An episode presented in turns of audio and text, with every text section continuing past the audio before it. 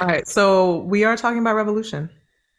We're talking about what it means to come together against a shared threat and what that actually looks like in practice. Um, of course, most of it being an intellectual exercise in the form of a podcast, but we have to start somewhere. And for me, the place that we usually start is the way that we think. So let's think through it.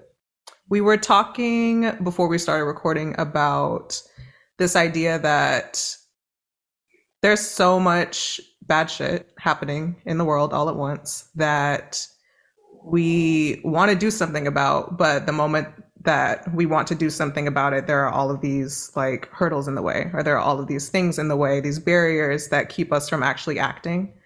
Um, a lot of them have to do with propaganda. A lot of them have to do with the ways that we're conditioned and socialized to, you know, move through discourse and protests and stuff like that. But um, ultimately, it keeps us running in circles. And so it feels like nothing ever gets done. We just keep protesting. We just keep um, writing letters. We just keep posting things, and then nothing ever changes. And then people get tired. People get worn out.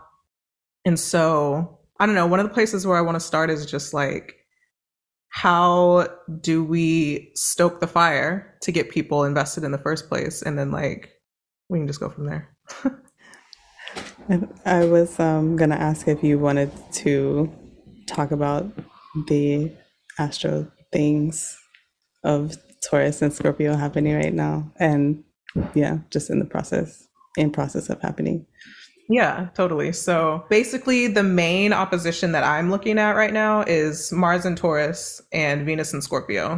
We have Mars in Taurus at the end of the year. So Taurus is interacting with the latter half of the zodiac. It just normally wouldn't do that. So to actually have a real time opposition that isn't a full moon across Taurus and Scorpio is really unique. And then to have it actually be Venus and Mars, like like literally wearing each other's clothes. Mars is in Venus's sign, Venus is in Mars's sign. That's really significant. So I'm emphasizing that because the nature of these two placements is really relational. And the most relational aspect of it is Mars is about autonomy and separation. So this is where I end and where I begin. This is where you end, where you begin. And Venus on the other side of saying, this is how we relate, this is how we're connected, this is how we're intertwined. So the main thing I've been saying just on a loop is what is the thing that brings us together? What are the things that keep us separate? How do we maintain relationship and maintain our differences at the same time? And I feel like this is something that's really hard to do just because the way that relationships we've been conditioned in our relationships is that we need to be on the same page, have the same values, have the same ideas, have the same identity, have the same, same, same, same, same, so same to where we've morphed into um, an individual person and we're not allowed to have differences. We're not allowed to care about separate things. And we're also not allowed to speak up about the things that we experience as an individual that is different from the people that we're in relationship with. To bring it back down into, I guess, a more common thread, the the way that you disrupt a norm is by speaking up against it in the first place. Like you have to say something. You have to admit that you feel different than the other person. And that that doesn't mean that you have to write this person off or like cast each other out or immediately just disregard each other and separate because you have a disagreement or because someone feels differently. But how can you use that difference as fuel to actually create a new Venus? As my friend Elias said on the last podcast, like how can we use our differences to say, actually, I don't agree with that, or actually, that doesn't work for me. That doesn't feel good for me. And then say, what can we do instead so that we can actually maintain this relationship and actually like see each other in all of our humanity instead of just saying, well, I feel this way and you feel that way. So fuck you, I'm going to go in the other direction. That's like the really high level way that I'm describing this moment in time. And we have six months of Mars and Taurus. We've already done three or four. So we've got three or four more to go.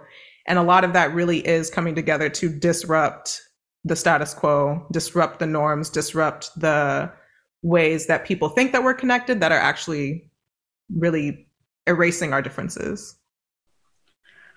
Oh, you just so nailed it. And as you were saying that, I was thinking about how we are feeling those difficulties within this revolution um, when people have these absolute ideas that are so rigid. For example, in the West, we've been fighting for you know women's rights to wear hijab and not experience discrimination in doing that you know just recently in india women were you know protesting in order to be able to wear hijab.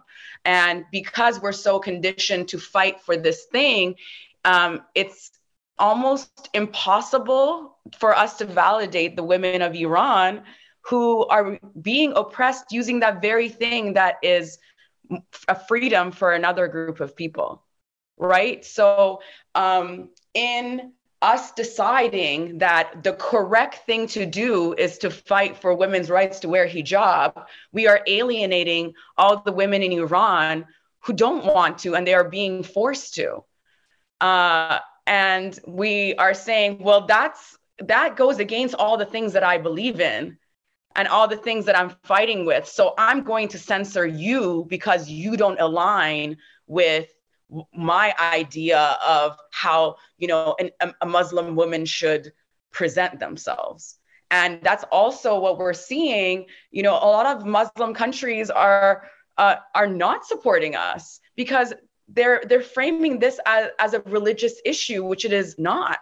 Because if it was actually uh, uh, an Islamic republic and Islam was taught we would have the right to choose because nothing in Islam is compulsory.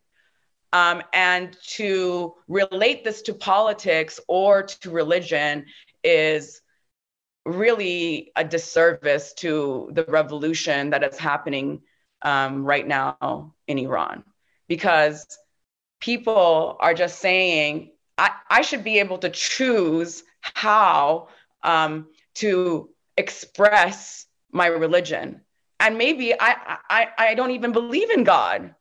Or maybe i want to be of the jewish faith or maybe i want to be of the baha'i faith or maybe i want to be the indigenous you know faith of iran which is zartusht you know so why do we not have the right to choose? And why is this such a um, polarizing issue for islamic countries which most of which you have the right to choose you have the right to choose whether or not you want to wear a hijab. So why is it that we don't want that same right for the women of Iran? So I have multiple thoughts happening at the same time. so I'm gonna try to um, to make them make sense together. I think the first, the initial question that you asked, Wynter, was a, the just the general question of like what is, what does it take to like what is revolution what does it take to achieve it stoke it and the first thing that um, came to mind was the like for our organizing which is under Aina, which is a branch of the Hawaiian Patriotic League. Uh, we've always described it as like in terms of shifting consciousness, political consciousness, and just bringing awareness about the political legal history um, of the Hawaiian Kingdom and what's going on today. I think our job is just to do popular education and drama, street drama, and art displays and community talks and things like that. That if you if you get it, you get it. If it resonates, it resonates. If you feel inspired to go take this reenactment script from 1895 go take it to your community go take it to your school to your classroom and do it then then good. But you know we're just basically being ourselves and doing what feels like the right thing to do what we understand and know and are convicted about is the right thing to do. And you know everybody else can catch up I mean, there's good things and bad things about that, I guess, or like there's negative and positive about that um, approach. I think that it's a little trickier because that, you know, before we were recording, like that thing about um, having to put your tiredness, your grief, all the weary feelings to the side because the moment is urgent like it's really rare that it feels like collectively here anyway that there's a sense of urgency i think it's like one of the reasons why I feel interested in sidereal astrology and just the specific, you know, divination for liberation framework is like, what is the time? Like, at what time are we going to be primed to, like, what can we do to prepare for whatever time is going to come? How, how, how distinctly can we see it maybe in the future um, so that we can, you know, find ways to prepare ourselves um, for when that opening is going to come that, like, you know, we're ready to burn something down or um, you know just looking for an opening where it feels like something's really gonna shift. And i feel like in some ways 2019 like planted a lot of seeds that needed to be planted but then it's like okay so are we are we still tending to those seeds are people feeling dormant stagnant not sure what to do um, have people, I mean, you know, then all the lockdown started. And so now people are feeling defeated or down. And now we're kind of like back to this place of people just want to go back to whatever their definition of normal was. And I'm not sure if people, I'm not sure how many people were like really radicalized by seeing all this death and loss. I personally am having a hard time like figuring out what it takes to to nurture that energy that people were feeling? How do we cultivate that so that we don't lose momentum and we don't end up in a place where like like some really significant shit is going down in Iran, but when you look around, why are we not as activated? like why are we not seeing the the moment for what it is and like I don't know if it's a, I don't think it's a lack of courage necessarily. Like maybe it is, but it's just what is in the way of people getting excited about like capitalism is actually crumbling. The patriarchy is atrocious, like, and everybody's over it. But like, still not over it quite enough. Like, we still just in survival mode and we still just want to feel like a sense of normality like we just want something that felt familiar now and we're not really focused on like that those moments where we had a glimpse of what the future really could be freedom is not freedom is not eating out at restaurants and i don't know why people are more excited to go party and go concerts than to I don't know, like why can't we get 10 like we got 10,000 people in the streets a few years ago for Mauna Kea, like why can't we get 10,000 people in the streets right now for Iran, for independence, for recognizing that people want freedom, not just freedom from US militarism and, you know, hegemony in this region, but like freedom to determine what kind of world we actually want to live in what kind of relationships we actually want to build. And I just I can get real down real easy, like feeling like we're not thinking sovereign and we're not living sovereign because otherwise there would be mass unrest. Everybody always says the natives are restless, but you know, repressed a little bit like in the restlessness because it's turned inward and and it's hard to figure out how to be strategic about turning it outward. Well, I think like what you just said though, the part about it's repressed. I was literally going to talk about Saturn and Capricorn um, you asked, you know, what happened to the flames from 2019. We had so much Sagittarius between 2017 and 2019. And then 2019 into 2020, we had, I think, we had five eclipses across Gemini and Sagittarius, but most of them were in Sagittarius. And we ended the year with a massive stellium that's three or more planets in Sagittarius, the fiery contagion of conviction, right? As we used to call it. That got snuffed out immediately by the Capricorn stellium that followed right after Saturn in its own sign, Jupiter was there, Mars was there, and that created the lockdowns. It's easy for people to get hyped up about stuff that I like to call as emotional junk food, right? It feels really good in the moment. It's really satisfying and exciting in the moment of let's go to this, you know, concert, let's go to this spectacle and just be like wowed by this performance. Oh my gosh, like the seduction of that and it's easy for people to be so mesmerized and then kind of lulled back into their repression of wanting that instead of actually sitting the sitting down for a minute and looking at what's actually going on and recognizing that none of this is what we need. None of this is actually nourishing or nurturing us on a soul level. It's just depleting us on a daily basis. You know, Capricorn, speaking as a Capricorn person myself, it's not, it's not, it's the antithesis of getting fired up. It's the antithesis of actually like joy and pleasure and all of the things that we try to numb out on. It's really like, look at this shit. This sucks. Like, when are you actually going to feel the impact of how much this sucks? And let that be something that moves you to change it. But the issue with Capricorn is that, you know, it's real easy to feel like the way that things are is the way that they're going to be forever and I'm powerless to change. And it's not true. It's a story, but I think the the weight of how big the issues feel, it gets people down to that place where they feel like they can't do anything. How do you how do you move somebody out of that? Uh, as you were speaking, I was thinking about Hamed Esmaeilion, um, who lost both his wife and his child in the Ukraine fight, which Iran shut down. Um, he, before this revolution ever happened, he has been on this quest of getting justice for her. He was a regular man, a dentist, and he was on a quest to find justice for his family because their family literally got on the plane to come home and uh, the regime shot down the plane.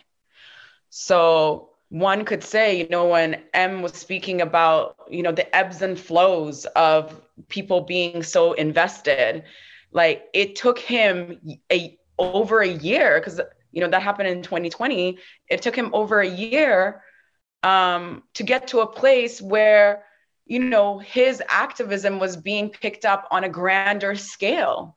And had he not continued or had felt, you know, hopeless or, you know, just like, oh, nobody cares, right? Because at that moment, the government didn't care. They didn't, they weren't really, they were giving him the lip service. Whereas now he can summon 80, 100,000 people in Berlin on the same day he summons 50,000 people in Toronto and 30,000 people in Vancouver and Los Angeles.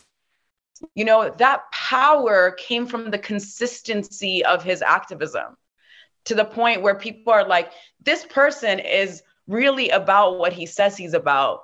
It's not just in this moment that suddenly this is picked up, it's even when he nobody was listening. So it's like once we are awake, there is always a period of time where you're screaming into the abyss of trying to wake everybody else up, which is, I think, what a lot of Iranians are doing right now is because uh, we have the perspective of, you know, having lived in an Iranian society and then having lived in uh, societies in the global north, right? Um, and we're able to put together the pieces of the puzzle that we're not that far away here in America or Canada from what, what where they're at in in Iran. The tool of our oppression may not be a hijab, but there are multiple tools of oppression that we can point out and in ways where our identity is, you know, weaponized against us. And I also think, you know, when Em was speaking about just that fire, um, you're going to go through ebbs and flows and I think the way that we need to start thinking as a global community is like every single time that anywhere in the world people are fighting for climate issues, they're fighting fighting for land back, they're fighting for indigenous issues like missing and murdered indigenous women. Like we can put those pieces together and say, hey, this is our fight too. This relates to our fight, right? And, and in taking up like the energy from another region of the world and magnifying it in, in our geography and attaching our movement to each other in those moments, right? Like, for example, Black Lives Matter, the central point was police brutality, right? Which is exactly right now, one of the central points of this revolution is police brutality, right? That was something that I think the rest of the world was able to say, hey, this happens to me too in my country. So let's let's stand in solidarity with with everyone in the states. I think that's really what needs to happen is we need to look at each other's fights as our own fight and we need to find those common threads of saying, "Hey, this is how I may not be able to fully understand your perspective. I may not fully be able to understand your fight, but I'm going to spend the time first of all to educate myself. And I think that's really, really important. Like, not being in this mindset of like my struggle takes up all the space and therefore i have no capacity to care about somebody else's struggle. Our struggles have so many common threads and our power truly does come from us standing together. And that is why those identities are being weaponized against us because it's much easier to control us that way. We need that unity. We need to understand that like if life for black people was better life would all, for all of us will be better. If life for indigenous people is better life for all of us will be better those system of oppression trickles down so when we fight for the people that are at the bottom of the hierarchy in capitalism because it is a hierarchy we have to be really conscious and ask ourselves in a in a truthful manner am i fighting for freedom or am I fighting for privilege? Am I just trying to rank a little bit higher on that hierarchy, be closer to whiteness, be closer to power, be closer to resources, right? The colonization mindset. Or am I truly saying that I believe that every single person deserves to be free? And, and what are the, the actions that have to follow through that statement? Because what we're seeing right now is the global north has abandoned the, the first female led revolution. And, and the women of Iran aren't just fighting for, for themselves because this sets a precedence. This sets a, if this government, when this regime is overthrown, this sets a, a precedent in the entire world that you can take down the patriarchy. And that is the most powerful thing that we can have. You know, we say representation matters seeing ourselves do the thing that we're saying we need to do matters. And that's why it is so harrowing to see like the erasure of feminism in this moment. Um, just because, you know, it doesn't center the West or it doesn't center white women you know, we fantasize. I think we were talking earlier when Em was saying you fantasize about how to change the world. I think it's something that we all do. I think we have to be a little bit more flexible in in our imagination. It might not always just happen the way that we imagine it. The raw, raw story we've made up in our head, which like you know, you I remember growing up, everyone always said, you know, if I was alive during the time of the Nazis, I would like stick it to the Nazis and I would do this and I would do that. Well, Okay, so now it's happening. Now, are you that person that you thought you were? Are you standing up to the Nazis, which is now in this sim- uh, symbolic manner? It's the regime, you know, or it is any source of oppression that the moment that people are demanding their basic human rights, their lives are in danger. The very, very things that we enjoy and we don't really even think about, like going in the street and kissing the person that you love. Doing that is an act of revolution right now in Iran. You know, wearing whatever you want and not letting some man or some system or the state tell you otherwise. You know, uh, like we weren't even allowed to enjoy uh, sports. Uh, there, there was a there was a girl that she let, lit herself on fire on the court steps because she was caught in a stadium. Somebody told on her. They said that's a girl right there. And i don't even have to tell you the, the horrific things that happen when you are arrested in iran as a political prisoner and when I say political, I, the reason I do the air quotes is because these are poets. These are every everyday people. They're not just activists. They are artists. They're musicians. They're filmmakers who are telling the truth. Who are ch- who are a reflection of their society and uh, that that they live in. Are we listening to the truth? Do we want to live in the truth? And not everybody has that capacity to live in the truth. They might say that they do, they might say that's what they're fighting for, but really, they still, if it came down to it, they're going to pick going to the club or, you know, still going, showing up to their nine to five, like given that their, their compatriots are, are striking or they're causing civil disobedience. I was thinking that, um, you know, if the question is how do you cultivate well i forget how you phrased it now but how do you um, get people to feel invested or passionate about whatever is the movement? Just in general like it's really hard to be in relationships all kinds of relationships and realize i don't know just have the i'm thinking like saturn return crap because my saturn is in sagittarius. But like that whole that whole thing of like sometimes you have those really shitty moments of realizing like oh this thing that i believed that i thought you also believed only one of us is sincere actually.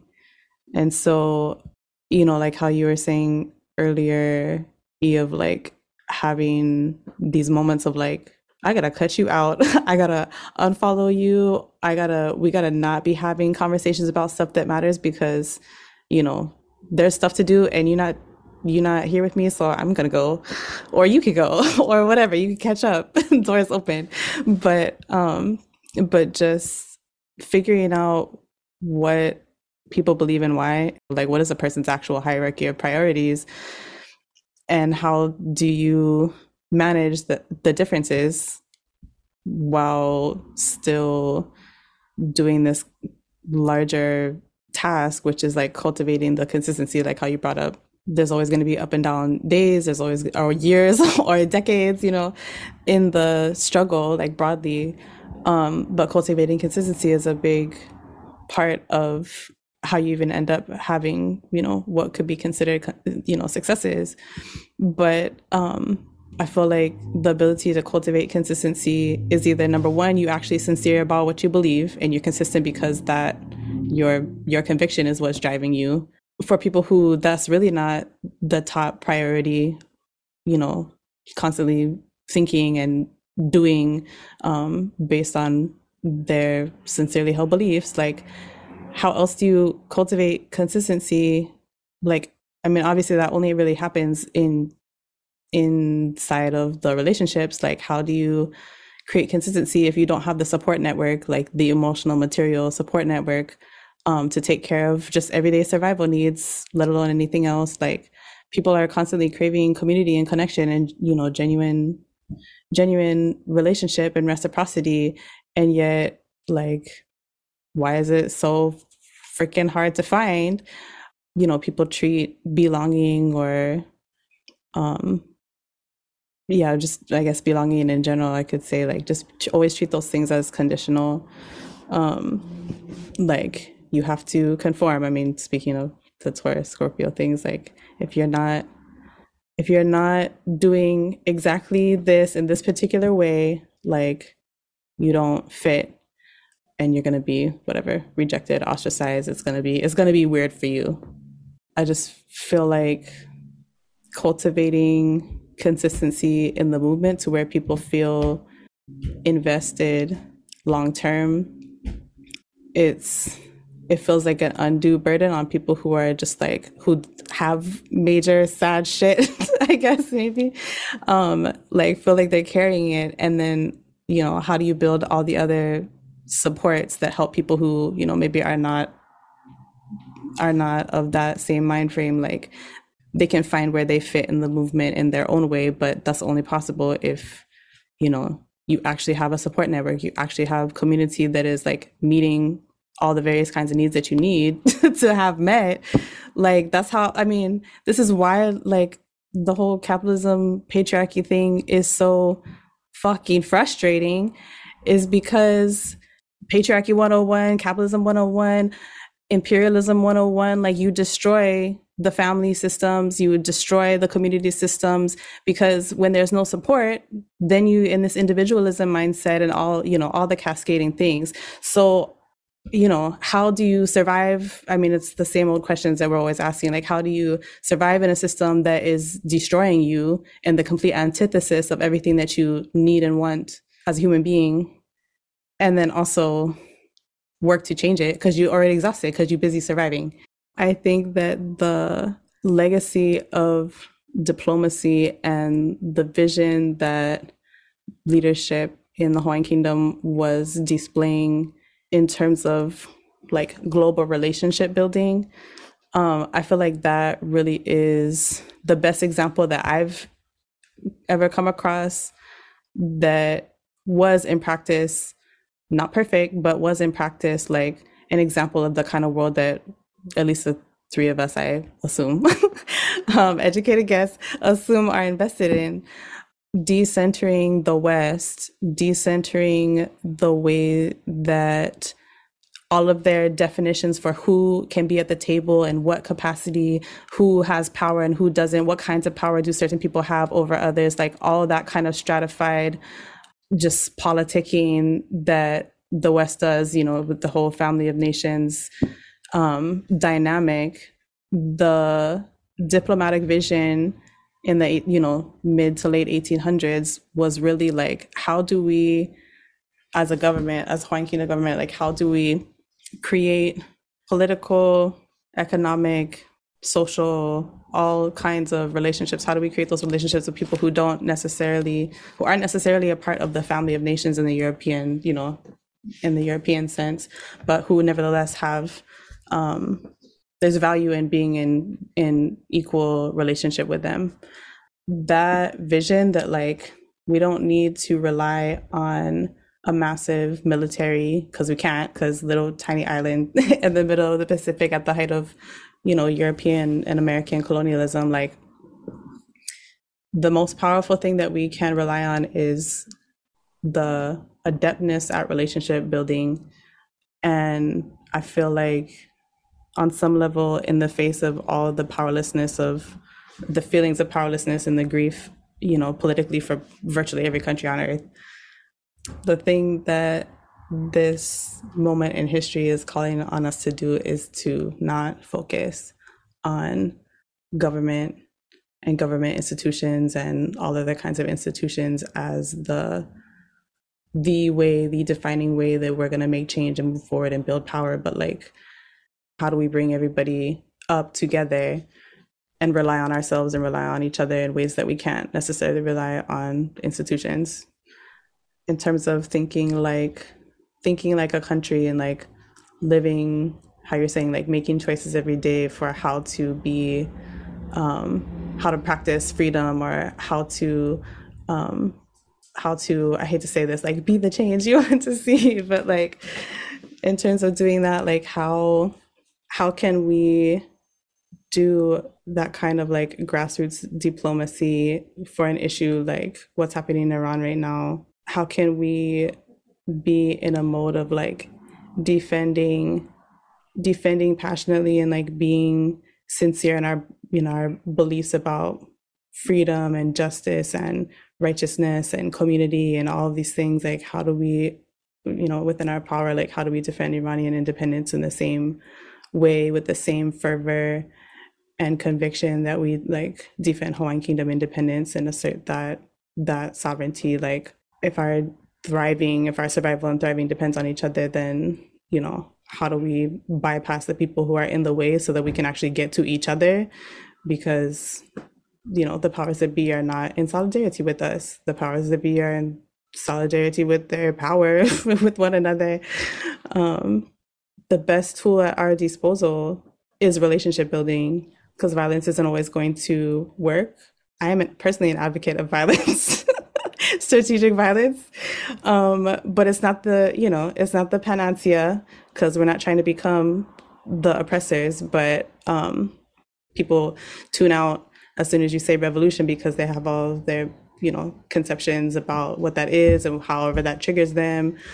Um, and they think that revolution means everybody's going to take up arms and there's all going to be, you know, whatever chaos and pandemonium. But what are the barriers to people like actually just using the word revolution or talking about revolution is there another word that they prefer? Like what do they i don't know what are people's definitions of revolution and like how do how do we just be comfortable talking about that and envisioning that in a way that doesn't like people can not feel threatened by it and instead like feel empowered and feel like they're part of part of something major that is meaningful and beautiful and potentializing like why do people shut down when you talk about revolution? I think that's something that we really have to unpack because, like, just because something isn't beautiful doesn't mean it's not vital. You know what I mean? We have to like get away from like um, the mindset of something is good or bad. We are the ones that are projecting that onto something, right? So that's part of our conditioning, the way that they're making us feel about revolution. That's why we feel hopeless because we are conditioned to feel that way. We're because we're not. We are the most powerful right and I, you touched on a, a, lot of really great po- points that i want to address like one being you know finding your community and finding community that you it cannot be a singular thing like you need other people in order to create momentum right at the beginning of or the middle of september when um, Mahsa Jina Amini was you know apprehended by the the morality police beaten to the point that she passed away, she was murdered. Um, I was in Toronto and I was in Toronto for work. And the person that I was sharing my space with didn't really understand the gravity of what was happening. And I just didn't feel safe in that space. And I knew instantly my actually my grandmother came to my dream and said, go home. And i felt like my i could feel my mom grieving and i was grieving and we were so far away. And i felt like i need to go and be near someone who understands you know what's happening. And then to take that even further it's like i, I we i started this revolution mobilizing with a certain group of people. And those group of that group of people like you know people deal with trauma in different ways. This is re-traumatizing for so many people because this has literally happened so many times. So many times we've gotten our hopes tied into the revolution is happening and change is coming and then it's been squashed people have died people have lost their lives people have lost family members family members have been detained friends have been detained you know uh, as political prisoners so I had to let go of every single person who wasn't nurturing to the spirit that I was feeling in that moment, which is I knew I if I were to go down the path of grieving, I'm not going to be any good to this revolution. Because then I'm just focusing on myself. And the, entire and I'm just centering myself, my grief. Where now it's like to the group of activists that I'm working with now, uh, the we call ourselves the Iran Action. Like in our little group chat, it's just in a group chat. Like you know, we don't have a website. We're not promoting anything. Um, you know, it's just mobilization instantly. We're updating each other within the hour of what's going on. Okay, so how do we solve this? Oh, they're going to cause do a full on blackout in Iran. Um, you know basically blackout of the internet and phone lines across the entire country and execute 15,000 people, how do we stop it? Okay, you're a lawyer, you're going to write the script. I'm going to find all the press uh, you know emails i'm going to use people uh, you know in my network to be able to push this out you know every, and every single person in this network is vital for what we're doing and having that be a solution. And it took me saying no to a lot of people or or taking my energy away and, and, and guarding my energy and for for a lot of moments feeling incredibly alone in this um, of being like okay like and not knowing and not knowing exactly how i wanted to um, you know contribute how how can my activism contribute to what's going on how can my voice contribute to the grander voice? Because also at the end of the day, we see in moments of revolution or civil unrest, people that get, you know, put on a pedestal or propped up suddenly come to this idea that it's about them. And that's the mindset that we need to get away from. That's the mindset that got us here in the first place. I think that we need to change our perspective of how we look at revolution, not the word revolution. Because then it's like we're doing that thing where it's like, okay, so if I point, if I fight for the women of Iran, then I'm going to be considered an Islamophobe. It's like that kind of like teetering or that kind of like dancing or, or, or, you know walking on eggshells of not saying the truth when really we're saying we're fighting for the truth. We're awakening people to the truth. And the truth isn't pretty. Revolution isn't supposed to be pretty. It's not always handing out like you know flowery moments of you know oh there i'm giving a flower to you know the military person putting it in their gun and it's this like impact moment that i think the west really loves is that performance right? The performance of a revolution versus what the revolution really is which is you know my friends like making hundreds of molotov cocktails every day and going out in the street and fighting next to each other. That it might it might have to come down to that. My, my people don't have guns. At least you know we, we talk about ukraine the war in ukraine within within a few days everybody mobilized. Millions of dollars got sent there and hundreds of thousands of ammunition and guns. So both sides at least it's a fair fight. They're fighting each other with guns. In iran that's not the case.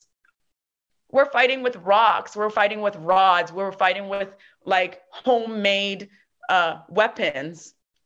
And i reject the, the, notion. You know we, we talked about it a lot of like you know in, in, in police brutality people always say well what did you do to provoke the police? No fuck that. Fuck that.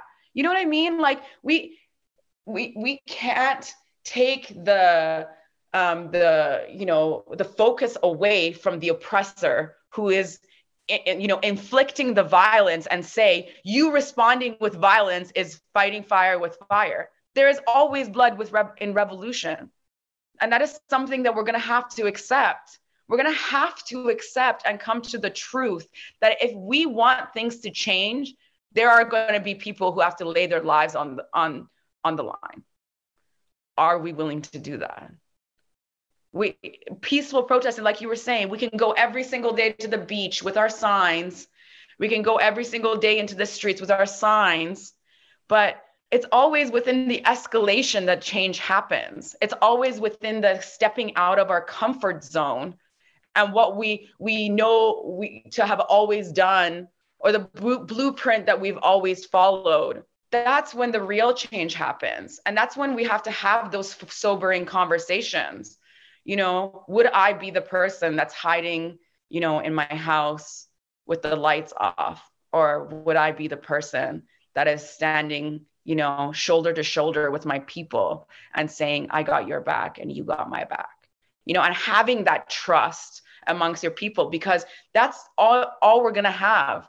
Nobody is coming to save us like you know the, the election being now is a perfect example like the election has become a ritual what happens in the world and the fate of the world is not decided you know in, in emotions and bills it is decided in the underworld on the things that aren't brought to the public's uh, public's attention or at the same time some element of distraction is brought in you know i find it uh, quite convenient that when you know, it's announced that 15,000 protesters are going to be sentenced to death. At the same time, a group like Women's March, Democratic Party backed, comes out and and and gives platform to a regime apologists. People who are lobbying on behalf of the regime. How can you be the voice of this revolution and spend all this time making the regime palatable to the West? And then you have women telling you, thousands and thousands of women telling you in your comments, this person does not represent our our our voice. And it, you first turn off the comments, you limit them, and then you erase the comments altogether. Another form of censorship, all in the name of Women's March, all in the name of women's empowerment. How, is, how are you any different than the, the Islamic regime? When, when we tell, you know, El, uh, Elika Laban said it so perfectly. When we tell the regime, this is what we want, they tell us, no, this is how it's going to be.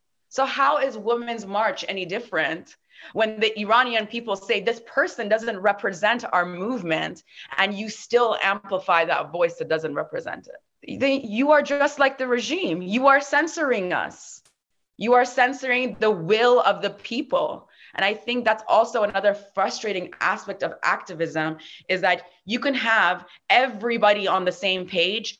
All it takes is one person within your own community to come and disrupt and set back your movement by, again, centering themselves and their own agenda. I think that, you know, being careful in these moments is really, really important because we're not trying to replace one oppressor with a more palatable oppressor. We're not going for reform, we're going for revolution, complete revolution. And we want to uplift the voice of the youth because at the end of the day, they are the ones who are going to inherit the earth who are going to be left with all the chaos that is going to ensue from the global north, North's inability to bypass the propaganda. And I want to also point out that there is a difference between how Iranians view um, world politics and how people in the West view world politics. And it's in the, the fact that in Iran, you grow up knowing that you are being fed propaganda at every corner. Everything on TV is propaganda, every single advertisement is propaganda. You know, you grow up with with an absolute knowledge of what uh, the appearance of what I'm being told is not the reality. And I feel like that's not how things are in North America because people still believe in the system they still believe that there's, you know, voting for the Democrats are going to save us or voting for the Republicans are going to save us. And ha- still having this binary mindset of one or the other. And that's why we go through these periods where we have four years of one and then four years of other and and nothing really actually changes because it, we're just performing democracy mm-hmm. we're not asking for proof where is the proof of this democracy which you speak of? Just because we go to an election doesn't necessarily mean that we are actually participating in democracy. Because go to Iran, we have elections too, but it's a sham. This part about magnifying the commonalities of the struggle, right? Like being able to see, and this is going way back to something a few points ago, but I'll try to tie this all together. Like magnifying the commonalities of the struggle and being able to look at someone else and say, oh, okay, you're going through the same thing that I'm going through. And literally what you're speaking about, like the way that the West and especially in the US think that we have free speech, we're allowed to say whatever we want, right? And then the reality of that being anybody can say whatever they want and so nobody really knows what the truth is. So nobody really knows even what the reality is because nobody there's not a clear distinction of okay this is propaganda and this is what we're actually experiencing. It's just all muddied. One thing that's coming up for me is at least from the perspective of someone who lives in the US like there are plenty of people who are struggling in similar ways to people in Iran and people in, you know, people in Hawaii, people all over the world, right? This collective struggle of, you know, being in a system where you have to sell your labor to survive and where you have to sell your time to survive and how there's, you know, it's designed in a way that keeps you from actually thinking about revolution. How then do you get people who are so in survival mode like to the point that they can't afford they don't have time to think. They don't have time to even look around. They don't have time to ask questions. They don't have time to feel their own misery because their sense of urgency is tied to their housing or tied to their food right? Rather than tied to a movement that's happening somewhere you know on, on oceans away that you know not only can you not see right in front of you but you also like is actively being censored and erased. I know there are a lot of people listening who feel that way, right? Like, well, how am I supposed to have time to organize or to even build relationships whenever I can't even eat, you know? Like how am I how am I supposed to to protect and guard my energy as you're saying whenever every single day I don't have any energy because I've had to work you know three different jobs and you know i'm taking care of all of these children you know right just amplifying really the the struggles of people who live in more privileged what am i trying to say people who live somewhere where the urgency isn't right in front of them in the way that it's happening over there i'm imagining it being really hard to even get to a place where you can consider the possibility of revolution because you've not you've not even been able to breathe. You can't even keep your head above water. Like what do you what do you what do you do? I know I know someone's going to be listening and feel like kind of the shame of the shame of like, well, I don't know how to participate in my own revolution. Like I don't know how to step up. I don't even know what to do for myself, you know, not as a way of centering the self, but if this is a shared struggle that I'm not the only person struggling in this way, what what do we do? to contribute that's actually like such a really good point because the system is designed for that to happen. Exactly. Like you know we have studies that tell us we only have four hours of pro- productivity per day right? But why is it that our shift is eight hours or longer right? So that we don't when we do come home we have to pick between our immediate survival and our long-term survival. But my my the question i pose like back to the audience who are feeling that way is like where has focusing on self gotten us like for these many years that we are trying to survive right where has just surviving gotten us and, just like saying oh my i have so much on my plate um, you know, on a personal level, that I have no space for seeing the bigger picture of how that pic- that plays out in my community. Because, like you said, there's people within your community that are feeling exactly the same way as you are, but you are uh, like the the suffering of that is isolation. You know, because we feel this shame of even telling somebody, "Hey, I'm not." I, I'm not in a place financially that I'm even surviving. There's days where we have to prioritize whether we eat or we pay our rent, right? So it's like, okay, so if this uh, mindset is just putting us in a loop of going around in a circle of just like trying to survive, trying to survive, trying to survive, where how is that going to get us to freedom?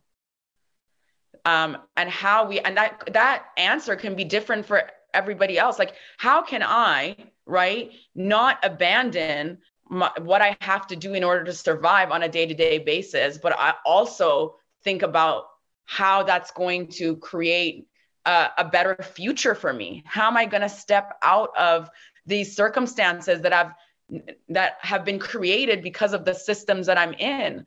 And the only answer to that is disruption. You know like i think both of us were really hopeful that you know when the big resignation was happening or when covid like when people were being forced to go back to their jobs when it was still unsafe right? Why why are we so okay with betraying ourselves and and saying like okay at the end of the day i'm just going to go and do the thing that is that i that they, i've been indoctrinated and told is the safe thing to do in order for me to survive? What if from the beginning, when we were born, the idea of attaining money or resources didn't come from work? You know what I mean? What if our, the job, our job wasn't tied into how we make money? What, what if that concept was never introduced? Would we think differently? Would we be acquiring money in different ways? Would, would there be more of a community system of how we use our resources if somebody cooks for everybody and if somebody is good at something that they can contribute to the community as a whole and i think that's when you see those moments within activism and grassroots like em was talking about is you know when you are mobilizing you're together you break bread together. Like we're actually seeing in universities where they're the you know the activism is happening the it's the you know ground zero of the activism are the universities. And, and they're, they're still making time in the midst of a revolution to pull, put down a cloth on the ground and everybody sits around and breaks bread together and i think there's something really really powerful about that like when we eat at home most of the time we're eating alone what would change in our lives if we didn't eat alone? If somebody picked up the phone and says, Hey, I'm cooking food tonight. Do you want to come over? And then just that tiny bit of action was was done more and more on a grander scale. Like, oh, I just went grocery shopping. I'm going to make something. I'm going to call a few of my friends to come over. And then that and that ends up not being a, a one-sided thing that becomes a thing. Okay, this week, uh, well, there's one day that I'm cooking, next week, you're cooking, you know, or, or, or, encouraging, you know, knowing that someone's going through a heavy time and picking up the phone, you know, not putting the onus on somebody who's going through something to reach out to you and say, hey, I'm, I'm going through it. Because we're, we're, we're in a society that completely shames us from that, from asking for help or shames us in ev- any way that we try to help other like you know there's just so many rules right now of like this is how you're a good activist this is how you're a good neighbor this is how you're a good person and it's just like but wait like you i think if you go far enough in one direction and far enough in another direction you're going to meet at the exact same place. Yes. so regardless of how you're framing your intentions at the end of the day is what you are doing cultivating community?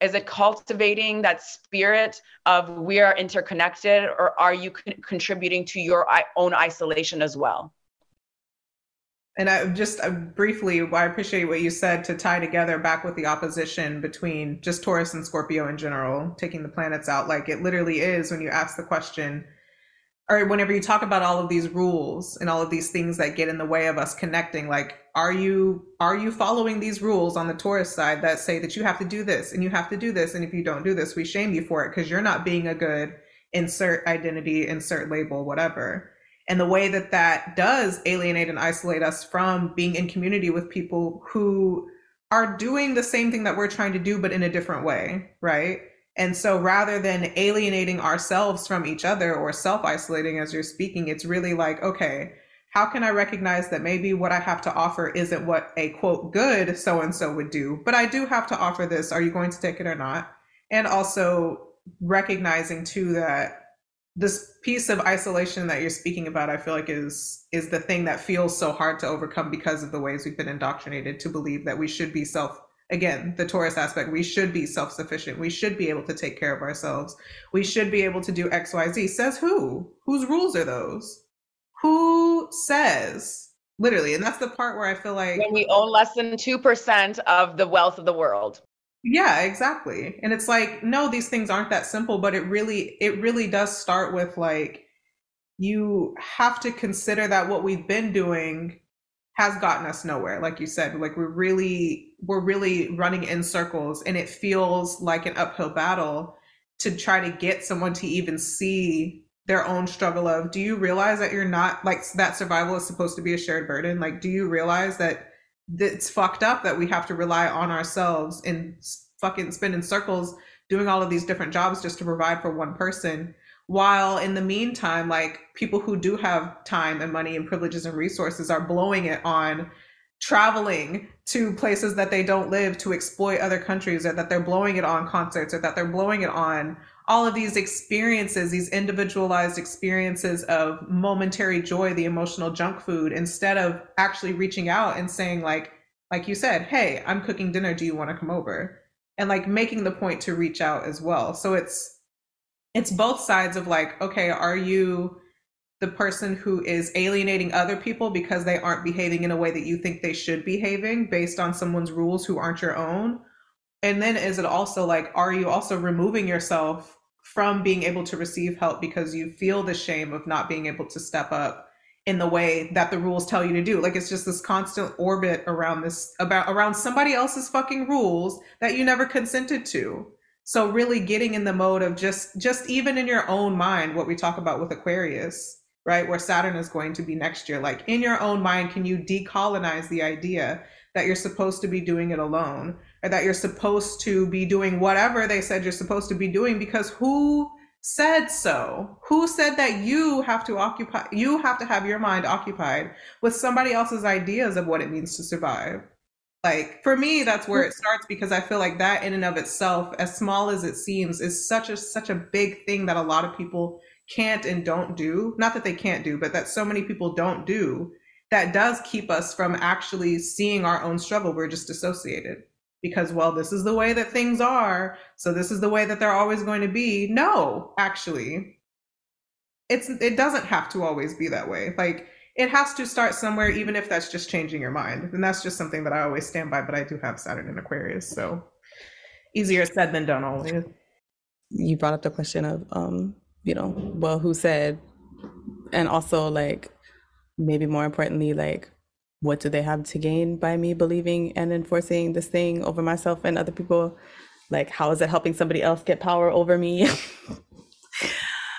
I was thinking while you were talking e, about how, just in general, like long term risk assessment, threat assessment for this species is hard at a biological level, evolutionary level. Like, this is why we can't get it together collectively to do anything about climate change.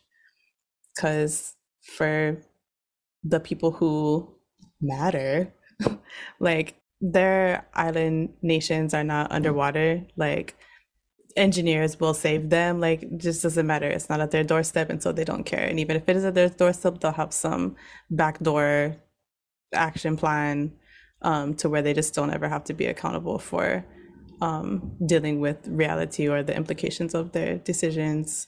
Um, that idea that, especially if you're in survival mode and just your your body, your nervous system, everything is activated to, you know, pay rent, find childcare, all that kind of stuff. Like even more so the long term assessments is hard to get into to where you can like even shake yourself out for a moment out of the idea that like I don't have what I need to get these basic things done. Let me just focus on myself because I can't handle. It makes me think about the the thing that came up, I don't know, a couple days ago. I don't remember if you said this Wynter, but just that whole thing of like people not wanting to admit the truth about the fact that like you're in an abusive relationship with everything around you, everyone and everything around you, including yourself. And so when it comes to like embracing political, societal truths, like we can't even tell ourselves the truth, right? Like we can't even admit that wow there's a lot of there's a lot of coercion in this relationship with my mother like there's a lot of shame in this relationship with my employer there you know what whatever the relationship is like you know people think that telling the truth about their victimhood is them you know identifying as a victim and that's not very empowering and self-helpy of you. Like pull yourself up from your bootstraps. Just just think positive thoughts and patriarchy will float away. It won't have any power over you because you are the creator of your own reality and here we are can't agree on what the shared reality is let alone the shared threats and so even more so we cannot assess what the what the threat is we can't assess the threat of climate change appropriately and respond appropriately. We can't a- assess the threat of police brutality and capitalism and all the things. And so okay, I guess we'll just I guess we'll just keep spinning in circles, but it's just the theme of like shame and like the desire to conform and be a part to, of whatever you've decided or not decided because no free will but whatever you've decided is the thing that um that will give you a sense of safety and power and control or you know what have you whatever it is that you desire. You know that's the thing that's driving people's decision making and like shaping their relationship to the idea of revolution or like what they could do differently to not be experiencing all of the individualism and all the you know the toxic experiences within that kind of culture like like it sounds to me like the same kind of um isolation and shame like fear around admitting like i have long covid and i actually i can't string a coherent thought together and you know i'm barely hanging on like people don't people are not willing to admit openly and honestly that they're not okay because COVID, let alone not okay because capitalism, because abusive relationships, because you know, whatever the long list of things is.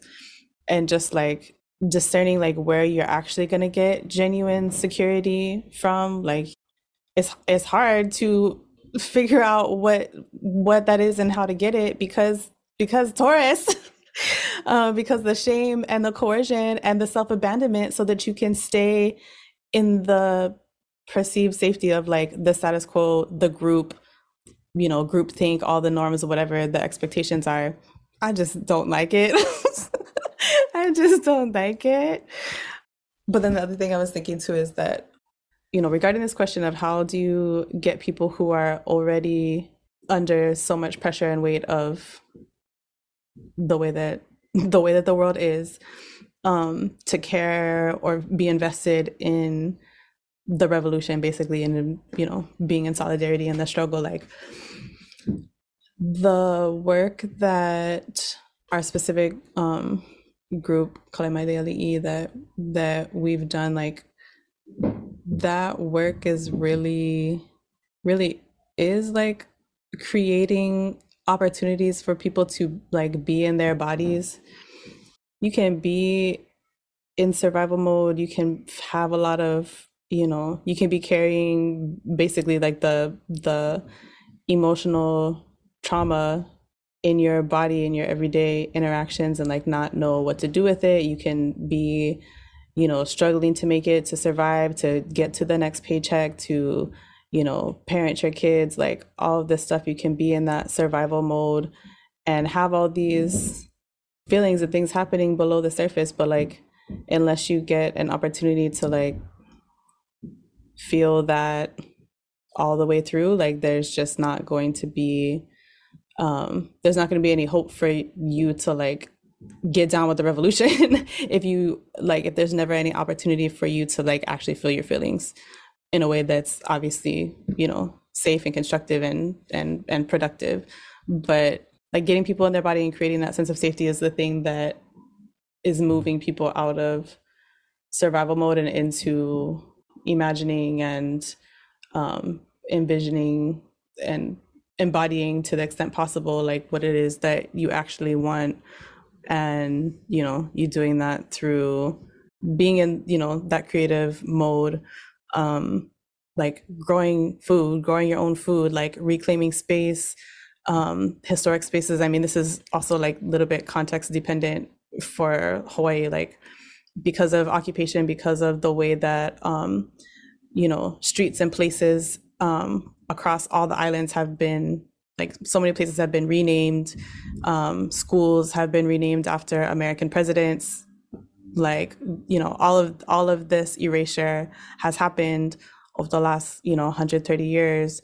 And you know so reclaiming space like is literally putting your body in a space of of historic importance of cultural importance and remembering the names of the people who are of that place remembering the name of that that aina specifically like that that land or that water space like specifically like it's a kind of bittersweet moment of like the grief like like when you're reclaiming space like being in the grief of like what actually happened and allowing yourself to feel that but feel it in the container of everybody came here to show up to remember together and in that way of grieving together and like celebrating honestly together that nobody forgot like somebody somebody generations ago like remembered remembered remembered enough so that as erasures were happening, like there's something that people could come back to.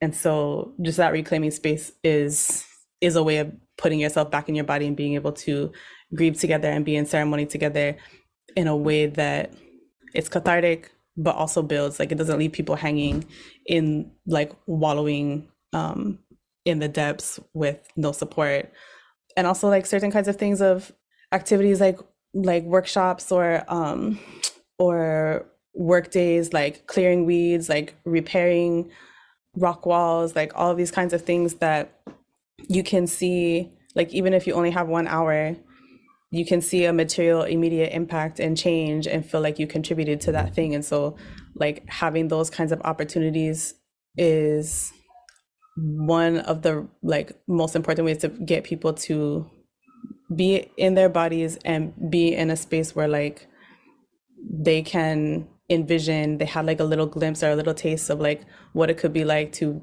build a community of shared values and focus. And like this this can be one glimpse of the future one glimpse of the revolution of you know life being different like have those little pockets of memories. And it's like our one friend teacher sis um, havane rios like she talks about how you know each time that we're learning a chant or practicing um, a chant that maybe new like maybe somebody you know maybe somebody wrote that chant um, a couple years ago a decade ago 20 years ago or maybe they wrote it 500 years ago.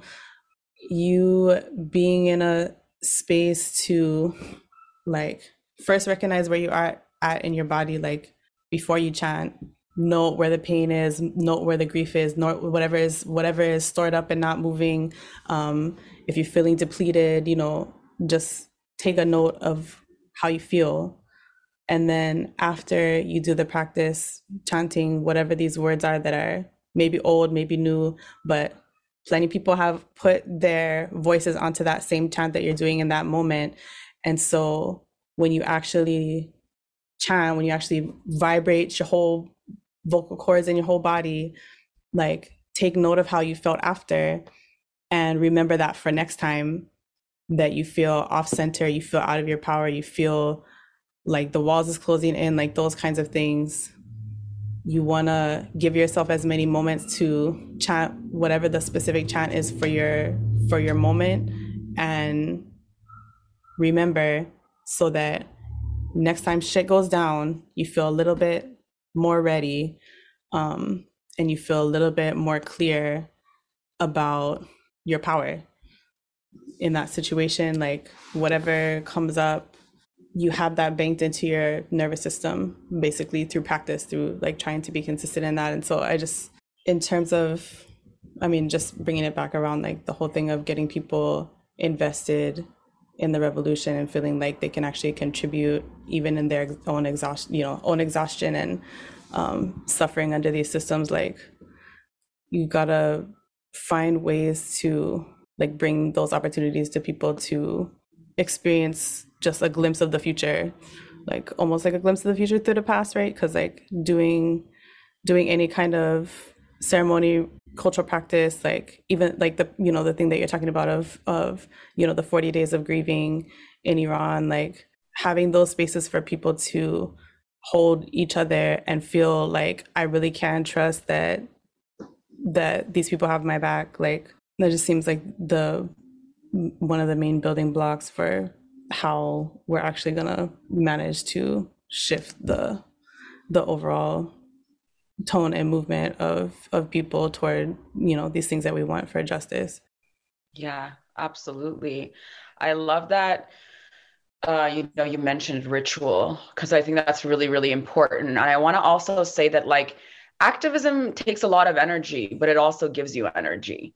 I remember in toronto i was you know standing amongst 50000 of my people um, chanting and that was like the first moment since I immigrated, you know, to the West that I felt like I, I belonged. And I think that sense of belonging really comes from our, our communities and doing those shared things of, okay, what is the mission you were talking about? Okay, we were all clear on the mission.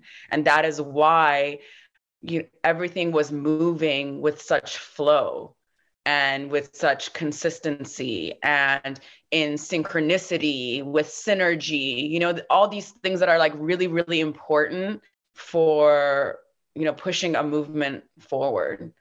And i think that if we make activism into a type of ritual um, just like we do self care, just like we do meditation, just like we do exercising and taking care of our body, then we're going to see a lot more of a ripple effect and impact um, where our mental health isn't just um, reliant on what we do on ourselves. It's also reliant of how we fit in with community.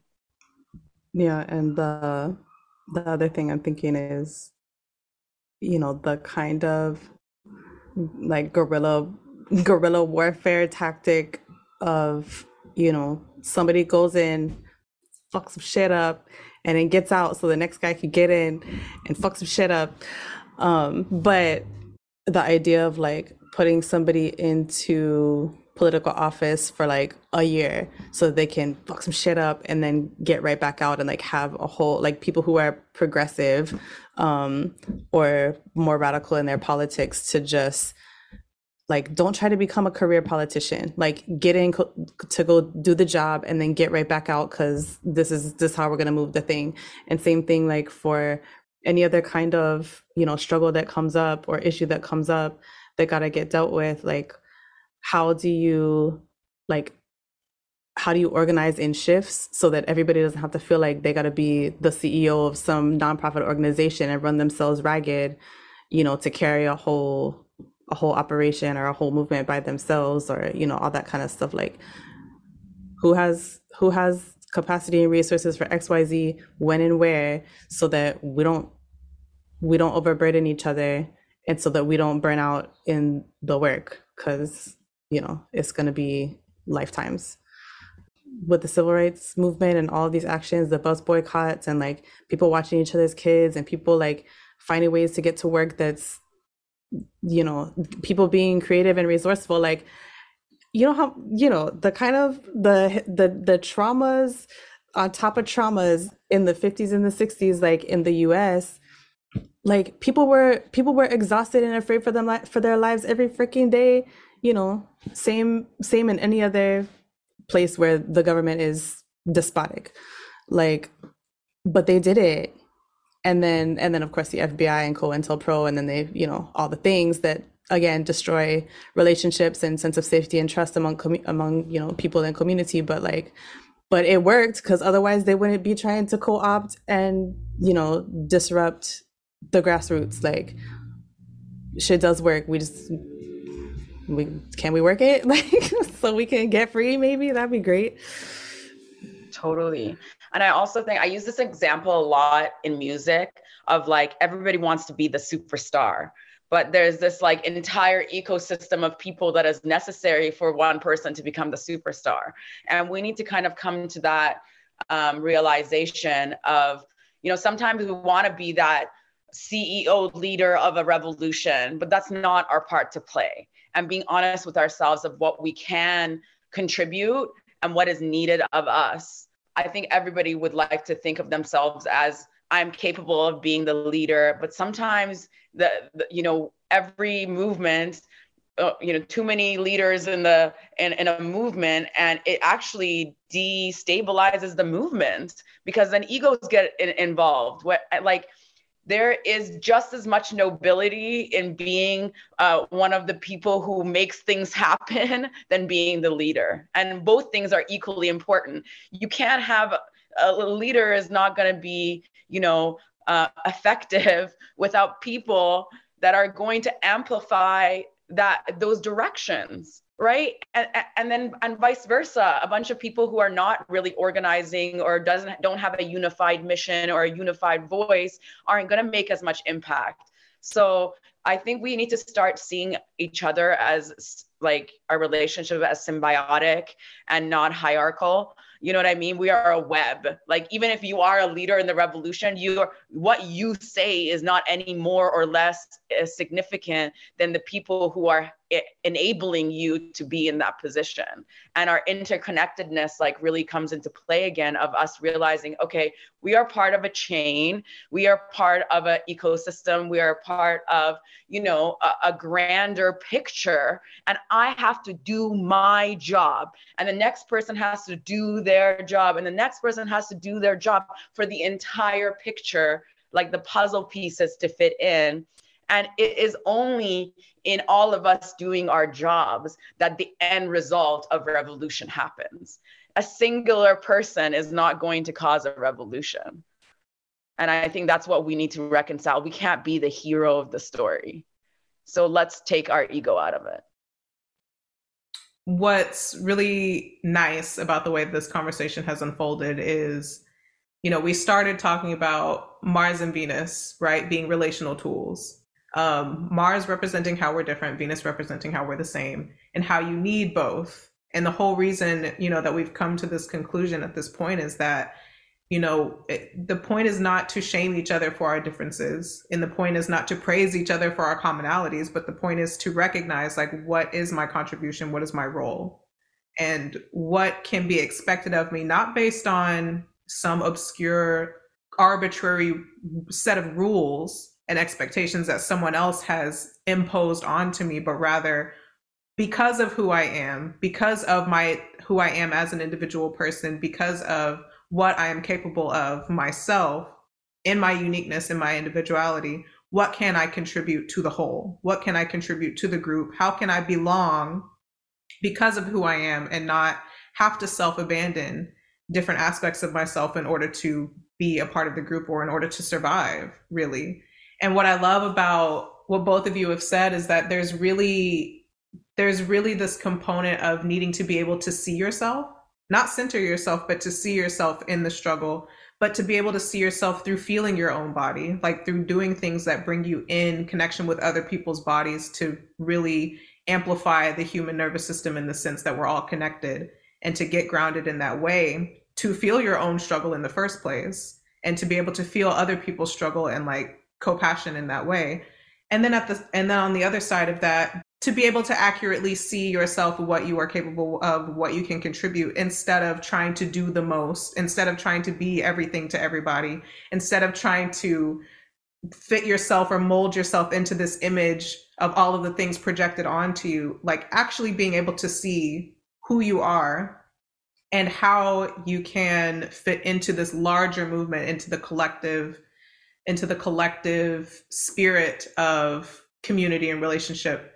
You know if, if we want to give it a definition or whatever like what i'm hearing us say is that the revolution itself is not so much this specific thing of burn it all down overthrow the government but it's really the revolution is relationship like actually rebuilding all of the things that colonialism has stolen from us rebuilding all of the things that have been erased like reclaiming our right to exist and reclaiming our own humanity really. Because to me that sounds more revolutionary than just the act of of burning down material things. Like yes that is a component of it and that's what gets us there but we need the we need the manpower. We need the human power. We need the collective energy and action and support and and intimacy to even trust each other to to revolt in the first place. Because how do i know you know if you want to get into the mutable aspect of it like how do i know that we're all revolting for the same reason? How do I know that you don't want to just be the next person to step up and be the dictator, the authoritarian with all of the power,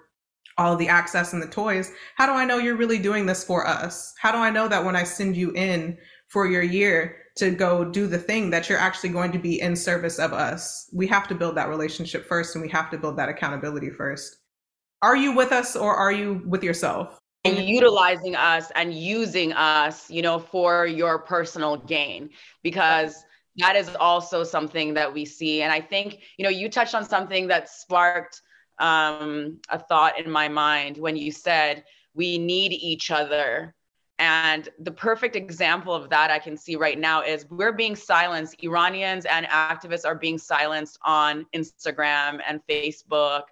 And even with the shadow banning, we're making things go viral because the community is so strong that the second that someone tags you know, hashtag Mahsa Amini, hashtag Iran Revolution. Everybody, doesn't matter whether we know that person or not, everybody is going ham and everybody is passing along to their networks. And that's where the real power is because no matter what the system at play is trying to do, which is suppress us, censor us, you know, hold us down essentially to continue to be oppressed we are overcoming that. And the only thing that is overcoming that is community and mobilization within community. And not necessarily even like knowing that person intimately. Like you know what i mean? Is like you say i'm identifying that you and i by checking the receipts right? You go to someone's page and you see okay over the last two months you've been loud. You know, we're united in this. Okay, I don't have to know you on a personal level to care about you. You know, and I think uh, also taking that away because a lot of times things that are unfamiliar to us, we see we try not to get close to it. Yeah. It, it, it, shouldn't matter, you know, if, if, you are an Iranian in Berlin, if you're an Iranian in, uh, you know, Iran, or you are an ally. If your voice is amplifying the mission, which is, you know, something Em was talking about, is being coordinated on the mission, then you are my kin and I've got your back.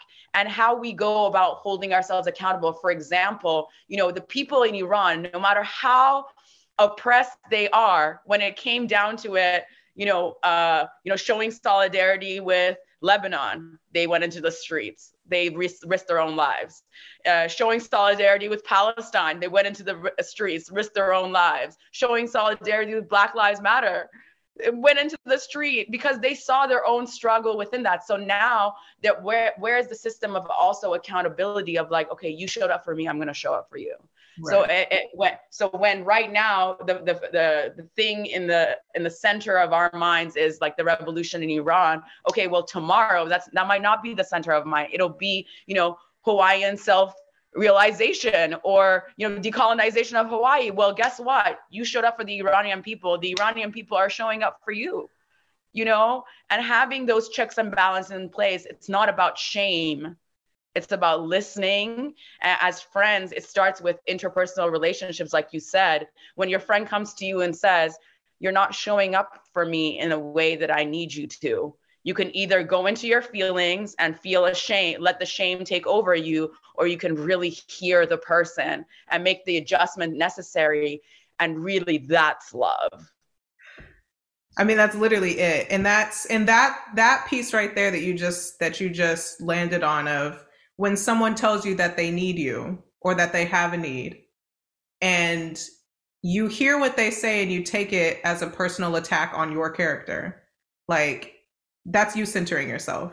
That's something I've really had to work on personally because I have Leo placements. but it's really like, okay, can you hear that this person is asking you for something specific and give that to them, regardless of how you feel they are perceiving you or whatever? Like, there is so much remedy in giving someone what they ask for.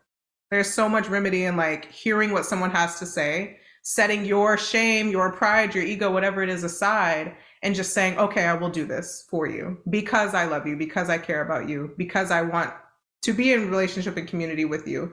Like it's not about how this, how the way you presented this thing made me feel. It's not about how whatever this might say about me or how this makes me look. It's just not about me, like you've been saying from the beginning. It's really like, what is it that my people need from me right now? Or what is it that these people need from me right now? Because at the end of the day, we are all connected and being able to i mean that's like some relationship 101 shit like if you really want to talk about um how to build trust it really is like can i bring you something that's going to make you feel uncomfortable and you be able to hear the truth in that and see the truth of what we need in this relationship dynamic in order to thrive together instead of creating this divisive moment where your feelings are making you feel uncomfortable about the thing that you just heard and so somebody please call my feelings like no can you yeah. hear what someone is telling you that they need Absolutely. right now in the urgency of this moment and show up?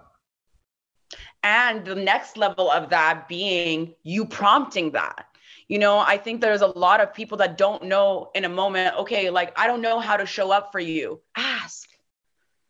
You know what I mean? So you not knowing cannot be the reason where y- you alienate somebody that you supposedly love right? So we can, uh, when someone's coming to you and having a vulnerable moment, regardless of whether it's a critique of you or not, you need to appreciate that vulnerable moment that someone is like trusting you to give you.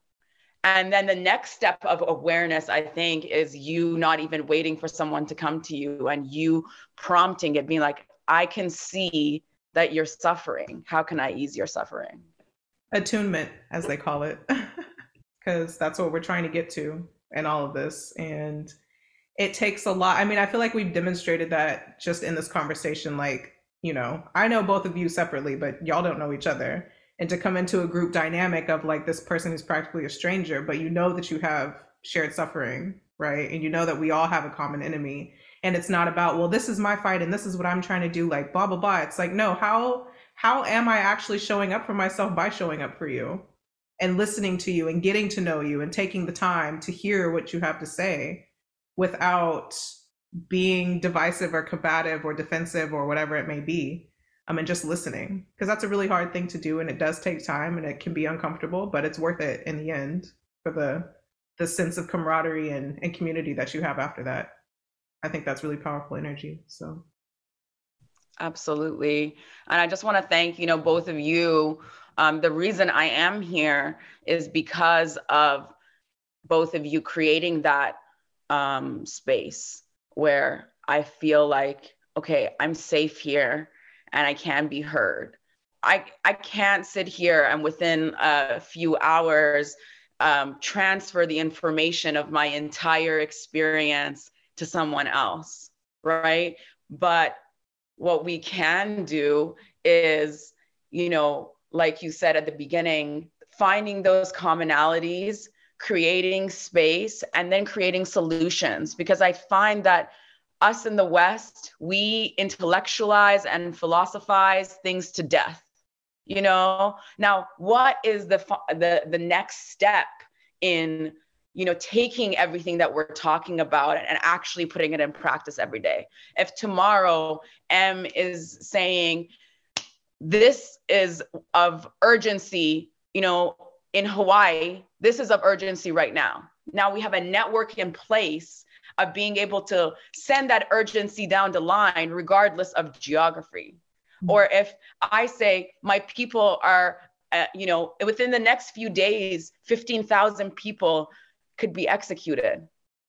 Where that incites a, search, a sense of urgency regardless of how much information has been exchanged if understanding like if e is in a panic and if she's go- going on social media and saying please you know our lives depend on you giving a fuck about us and, and having that not just be a thing, a post that we click by and saying that is the moment and saying, E, how can I help? Or I'm saying, Em, how can I help? I see something posted, right? We, we, we know our leaders are doing a climate change bullshit, uh, you know, sham conference uh, uh, sponsored by, uh, you know, a soda drink that is co- contributing to the detriment of our planet you know? So it's like we we are we are being told in front of our eyes that we are not going to do anything for you. So it is up to me it is up to you and it's up to you and our reach within our community to say you know what no matter what we've got going on this is of the most urgency right now. Let's all mobilize. And i really appreciate the role that you have both played in that for me uh, you know, on a personal level and for my community as a whole over these last two months, you know, being able to have vulnerable moments and and be held uh, uh, you know not just within my own community but within you know communities that we have a shared struggle.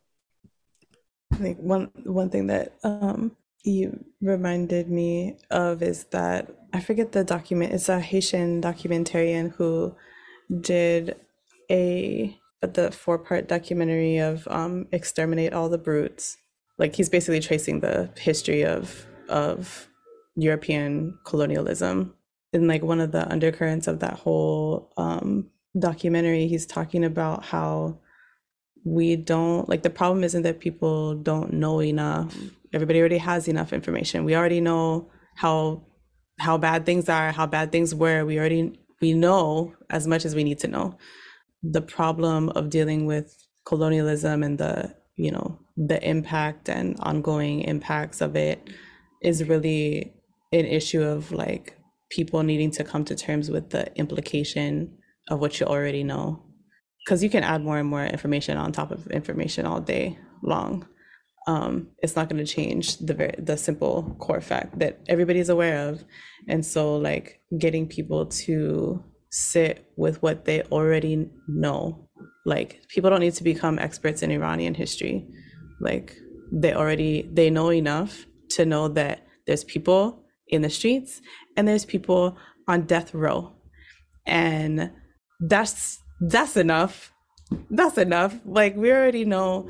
We know that we don't need to name all the dozens of countries that the United States has overthrown and participated in coups, Hawaiian Kingdom included. Like, we don't need to know every single one to know that this is what they fucking do.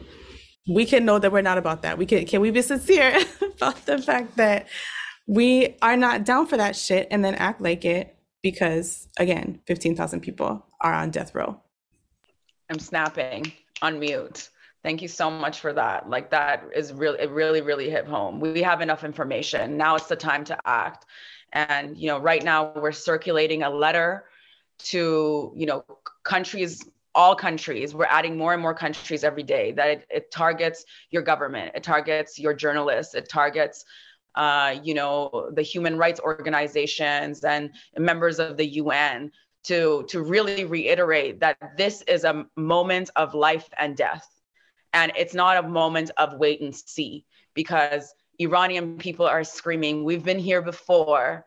We've been killed before. Our government has committed genocide against us before. Believe us when we tell you this is what's coming. Period. Okay. Thank y'all so much for everything that you've shared. Thank you for your input. Thank you for the conversation. And if you are listening, thank you for listening. Share this with somebody. That's all you have to do. That's like the bare minimum. Just share it with somebody. Say, hey, listen to this, and repost it.